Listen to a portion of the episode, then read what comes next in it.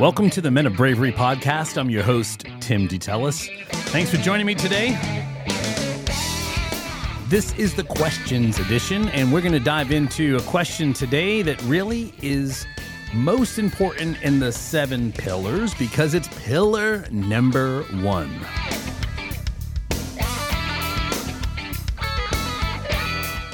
So, the question we're going to ask today is why is conviction vital? But before we answer the question, I need to give a definition. Okay, so hold on to your seat. Here we go. We're going to dive into a definition of conviction. What do you think conviction means? Pause for a moment. I want you to think.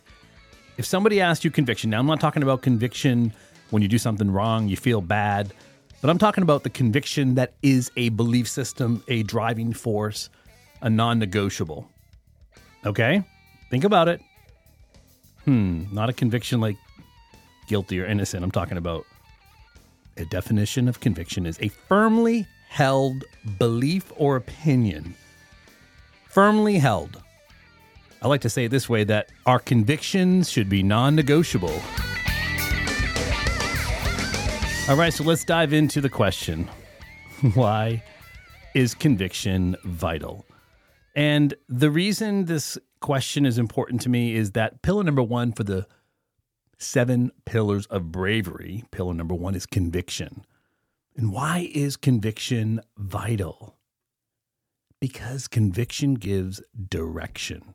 If you know what you believe and it's non negotiable, your belief system is non waverable. And so I, I, I can't say it loud enough, but conviction gives direction if you can always be swayed in your conviction, then you have no aim, you have no direction. And so here's a quote I want to give to you today. And this quote is something that I have been writing down personally and reflecting on. So here it is If I have no convictions, then I have no anchor for my beliefs, and anyone can sway me. Yep, because convictions they give aim. So now here we go. I want to give you one final thought for today's episode on the questions edition. And this comes from author and speaker Josh McDowell. I am not a Christian because God changed my life. I am a Christian because of my convictions about who Jesus Christ is. So the convictions are non negotiable. Why are convictions vital? Because they give us aim. Thanks for listening. Thanks for listening. Thanks for listening to the Men of